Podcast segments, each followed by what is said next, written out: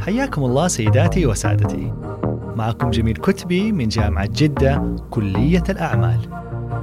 وأهلا وسهلا بكم في بودكاست سايدوز. البودكاست المختص في نشر جرعات معرفية في مختلف فنون الإدارة والهندسة والاقتصاد.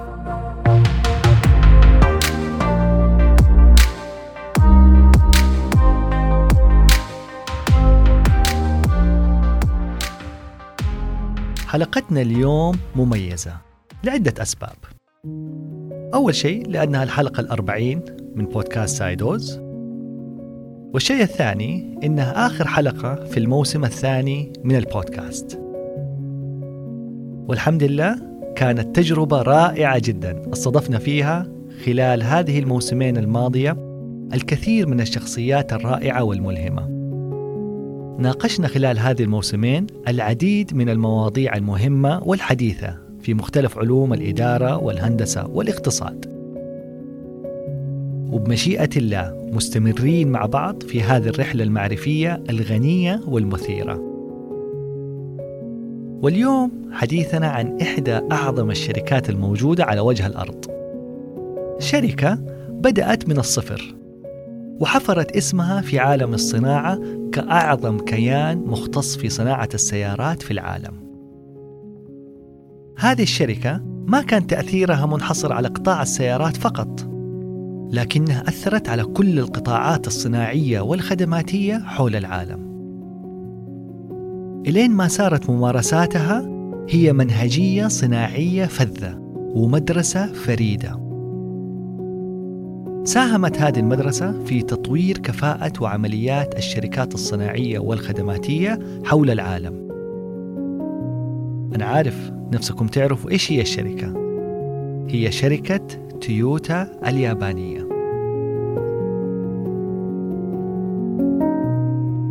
بدأت قصة تويوتا بولادة مؤسسها ساكيتشي تويودا في عام 1867 في قرية صغيرة تسمى ياماغوتشي في جنوب غرب اليابان. حيث وافق ذلك العام نشأة دولة اليابان الحديثة ونهاية الحكم العسكري فيها واللي استمر من عام 1603 إلى عام 1868 ميلادي. كان ساكيتشي شغوف بدرجة كبيرة جدا في القراءة وتأثر بعدة كتاب. ومن أهم الكتب اللي تأثر فيها هو كتاب مساعدة النفس self help للأديب الإسكتلندي سامويل سمايلز واللي صدر عام 1859 وفي هذاك الوقت انباع من الكتاب أكثر من مليون نسخة أتخيل. يحكي الكتاب قصة مخترع قام بتصميم آلات جديدة ساهمت في تطوير الصناعة. فتأثر سكيتشي بالقصة واستثارت شيئا في داخله. فاشتعلت بداخله شرارة حب التطوير والاختراع. واللي زاد شغف سكيتشي بالاختراع هو إقرار قانون حماية المخترعين وابتكاراتهم في اليابان عام 1885 فبدأ بتطوير تصاميم جديدة لآلات صناعة النسيج. وفي نفس الوقت كان يساعد فيها والده بمحل السجاد. في عام 1890 ميلادي انتقل ساكيتشي ذو الثلاث والعشرون عاما لمدينة يوكوهاما واللي تبعد حوالي 24 ميل عن طوكيو. ونزل عند أحد أصدقائه علشان يسلم تصاميمه الجديدة لآلة النسيج عند مكتب حماية الاختراعات بطوكيو. فسلم التصاميم وحصل على القبول في نوفمبر من نفس العام وحصل على براءة الاختراع رقم 1195 هذا الرقم التسلسلي لأول اختراع لساكيتشي. استمر ساكيتشي بتطوير اختراعاته وفي عام 1898 ميلادي حصل على براءة اختراع أول آلة أوتوماتيكية لحياكة الأنسجة. واستمرت في داخله شعلة الاختراع فوصل عدد براءات الاختراع اللي يملكها إلى 45 براءة داخل اليابان. وأيضا حمى هذه الاختراعات دوليا فوصلت براءات الاختراع اللي يملكها خارج اليابان إلى 62 براءة اختراع في 19 دولة في ذلك الحين. وفي تلك الأيام يعتبر هذا إنجاز عظيم ونادر. يذكر المؤرخين بأن طموح سكيتشي بتطوير آلة نسيج أوتوماتيكية كان بهدف تسهيل المهمة على والدته. إلا كانت تعمل صباحا في الحقول كفلاحة وفي الليل تعمل في إحدى مصانع الأنسجة اليدوية. ونقدر نقول بأنه مصدر إبداع سكيتشي كان الفقر والحاجة وصعوبة ظروف الحياة اللي كانت تمر بها عائلته وخصوصا والدته الكريمة. فشكرا بحجم السماء لوالدة سكيتشي على إنجابها هذا الابن المبدع والبار. اللي قام بتغيير حياة الملايين ووضع بصمته على الأرض وكتب اسمه بماء الذهب في كتب التاريخ والصناعة والاقتصاد. كان اختراع ساكيتشي لآلة النسيج الأوتوماتيكية هو الدافع خلف قيام الكثير من الشركات بدخول هذا المجال. ومن هذه الشركات اللي دخلت المجال هي شركة سوزوكي للأنسجة. واللي غيرت نشاطها لاحقا فأصبحت شركة سوزوكي لصناعة السيارات. فآلة النسيج الأوتوماتيكية اللي اخترعها ساكيتشي فيها عدة مميزات. من أهمها أولا قوة شد الخيط كانت ثابتة. وهذا أدى لتقليص حوادث انقطاع الخيط إلا كانت توقف خط الإنتاج. وهذا أدى إلى تقليص الوقت المهدر في إصلاح الخيوط وإعادتها إلى وضعها الطبيعي. ثانيا مبدأ جيدوكا. هذا المبدأ يعني توقف الآلة ذاتيا وبشكل مباشر عند انقطاع الخيط. وبكذا يتم حل المشكلة قبل تفاقمها. فهذه الخطوة تعتبر أول خطوات الذكاء الاصطناعي Artificial Intelligence. بالإضافة أنه ما كان في حاجة لوجود عامل لمتابعة أداء الآلة طول الوقت. وبهذه الطريقة قام ساكيتشي بتقليص عدد العاملين بالمصنع كون العامل الواحد بمقدور مراقبة عدة آلات في نفس الوقت بدال ما كانوا يحتاجوا عامل على كل آلة. ثالثا جودة المنتجات كانت ثابتة وممتازة مقارنة بالسابق. وهذا أدى إلى تقليص عدد المنتجات المعابة من مخرجات المصنع. في عام 1907 تم تأسيس شركة تويودا للأنسجة برأس مال مليون ين ياباني. وكان ساكيتشي هو المدير التنفيذي وكبير المهندسين. وفي عام 1910 قام ساكيتشي بجولة حول العالم اتضمنت أمريكا وإنجلترا وفرنسا وبلجيكا وهولندا وألمانيا وروسيا.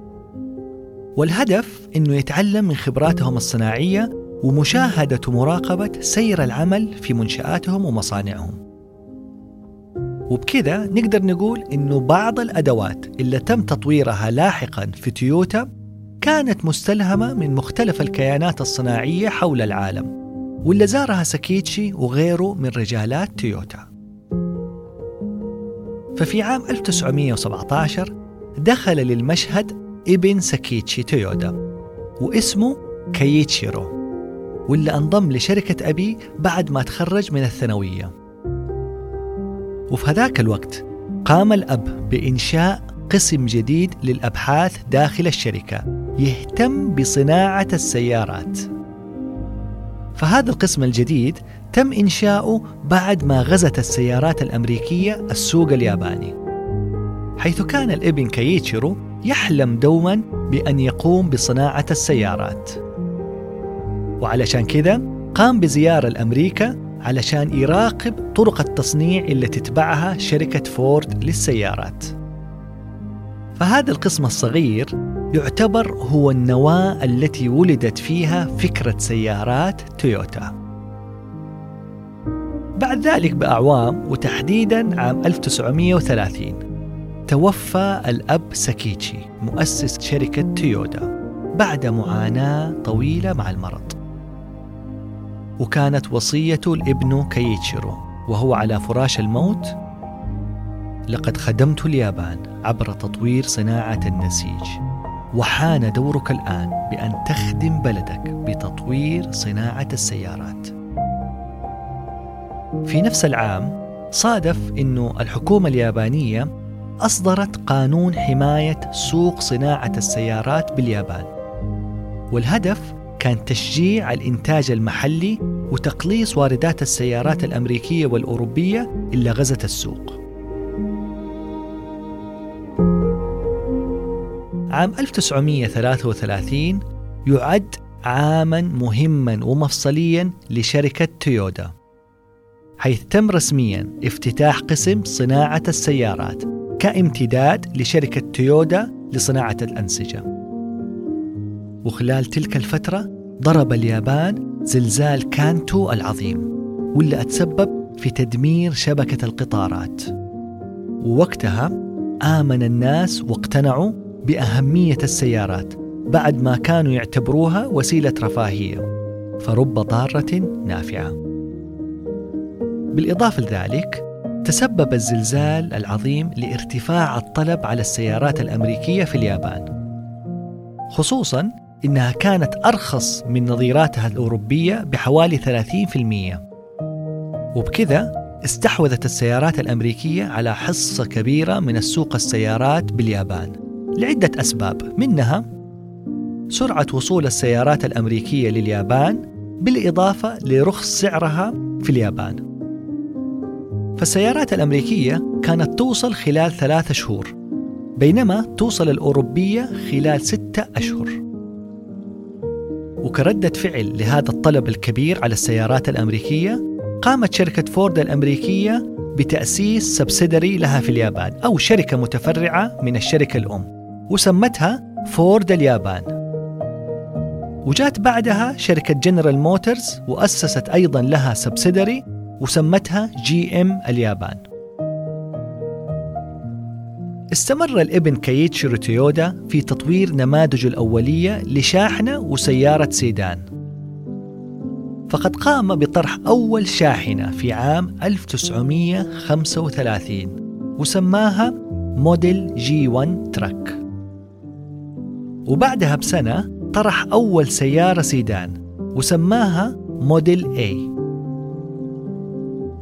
فكييتشيرو يعتبر من العقول المبدعة في الشركة. وكان أول من طرح فكرة just in time أو في الوقت المناسب.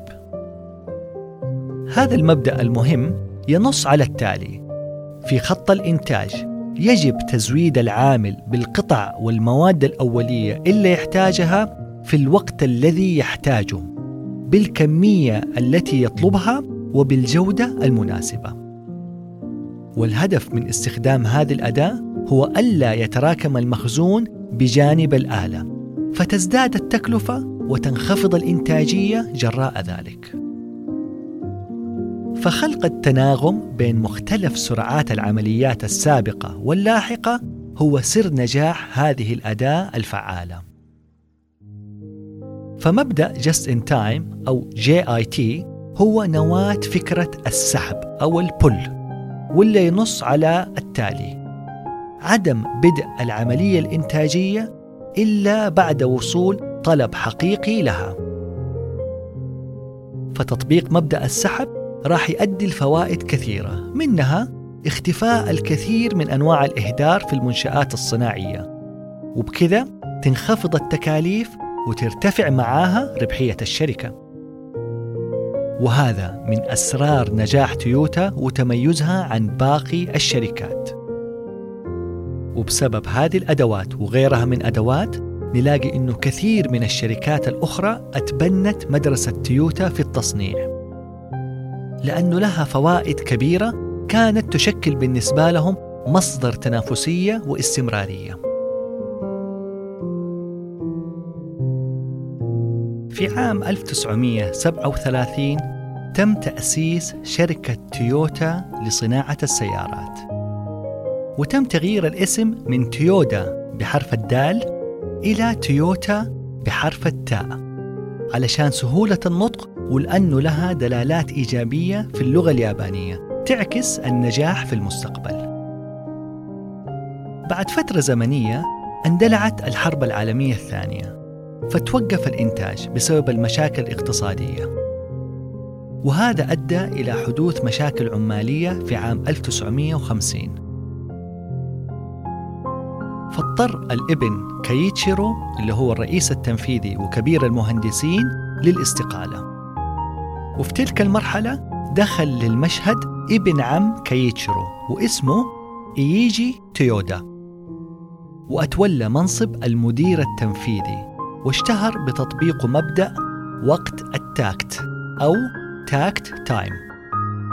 وهذا المبدأ طوروا بعد ما زار ألمانيا.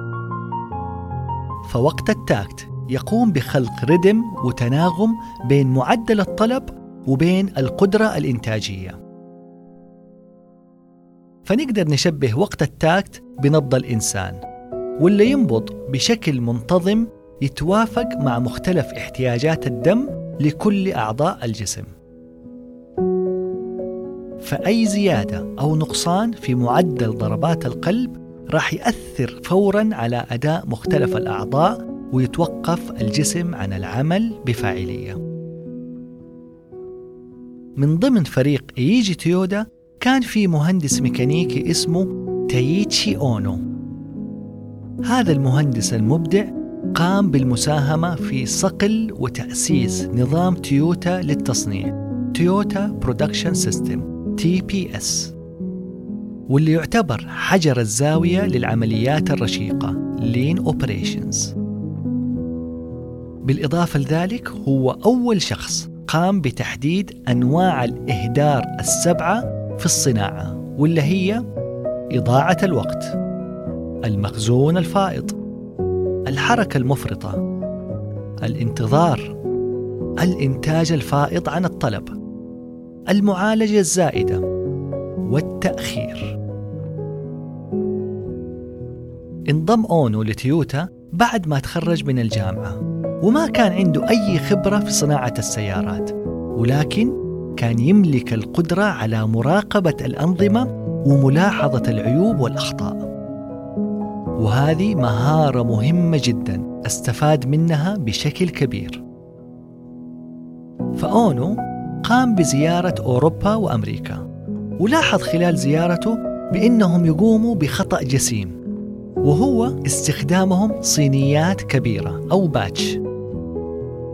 فهذه الصينيات الكبيرة أدت لارتفاع مستوى المخزون مما أدى لزيادة التكلفة وأثر على جودة المنتج. بالإضافة لذلك لاحظ أونو أنه هنري فورد لم يقم بإشباع رغبات العملاء. كونه كان ينتج سيارات تحمل اللون الأسود فقط بنفس المواصفات. وما كان يوفر أي تنوع في المعروض. ونتذكر هنا مقولة هنري فورد المشهورة You can have any color as long as it's black. تقدر تاخذ أي لون دام إنه أسود.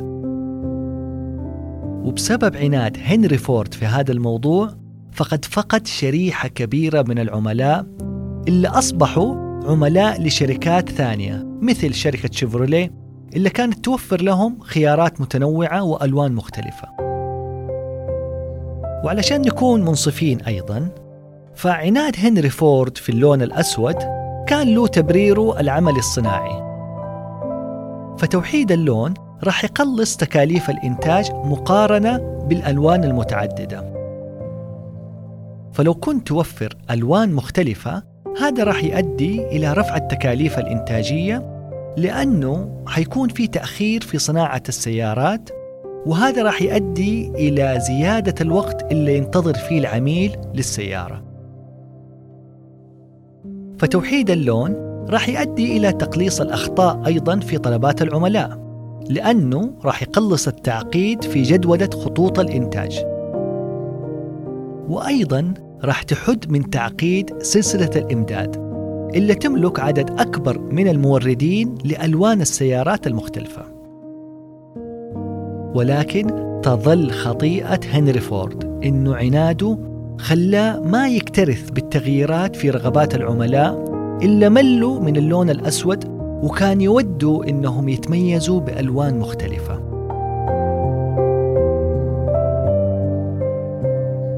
في عام 1948 قام أونو بطرح فكرة الصينية الصغيرة mini batch واللي أدت لتقليص التكلفة عبر تقليص الإهدار وكانت حينها فكرة جديدة ورائدة.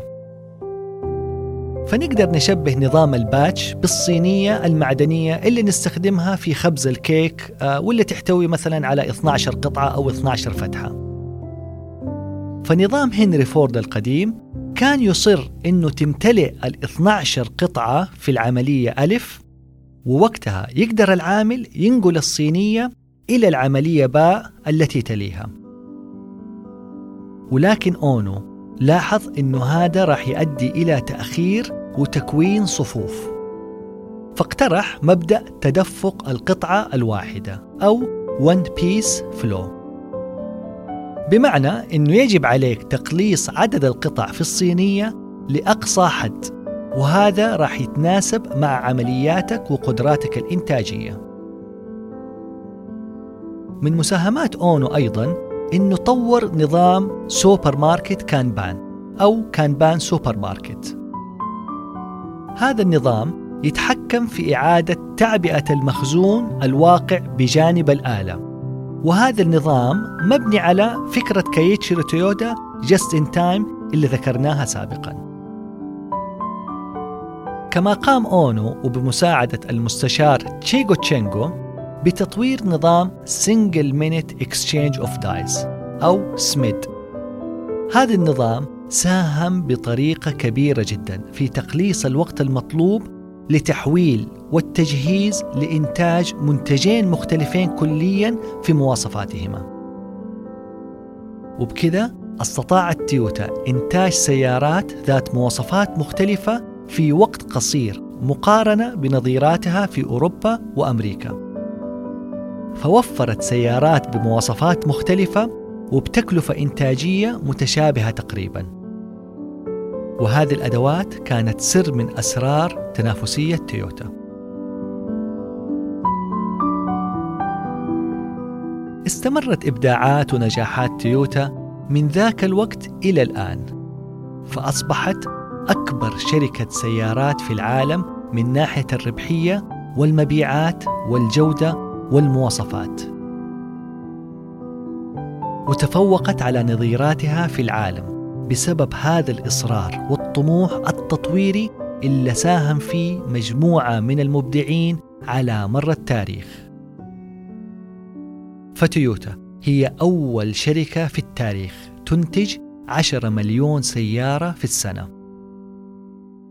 واليوم تؤمن تويوتا بأنها لا تكتفي بذلك أبدا بل ستستمر في طرح منتجات فريدة ذات مواصفات وجودة عالية بسعر مناسب في وقت قياسي مقارنة بالشركات الأخرى. فهذه الرحلة ما كانت تخلو من الكبوات والعثرات.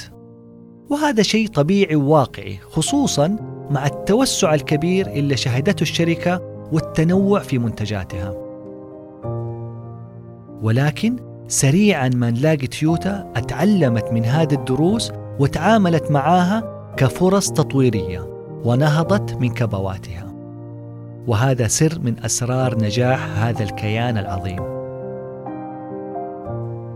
اللي ذكرته اليوم أعزائي المستمعين هو جزء بسيط جدا ومبسط لتاريخ هذه الشركة العملاقة والرائدة. فالحديث عن تويوتا يحتاج لحلقات وكتب ومجلدات كثيرة.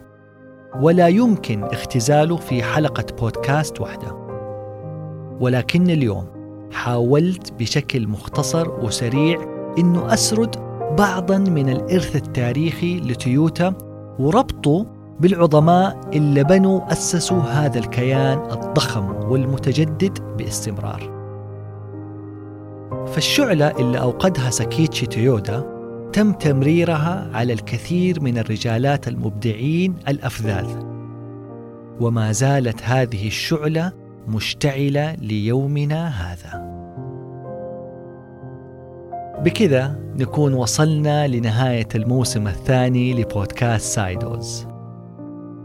سائلا المولى أن يجعله شاهدا لنا لا شاهدا علينا وأن ينفع به البلاد والعباد.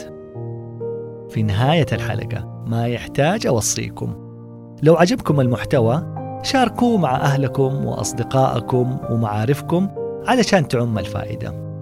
واترك تعليقك في أسفل الحلقة لو لديك أي ملاحظات أو إضافات أو معلومات أخرى تود مشاركتها معنا. ولا تنسى تقيم الحلقة من خمس نجوم وتشترك في القناة علشان يوصلك كل جديد بحول الله. لا يسعني في نهاية هذه الحلقة وهذا الموسم إلا أن أشكركم من عميق قلبي.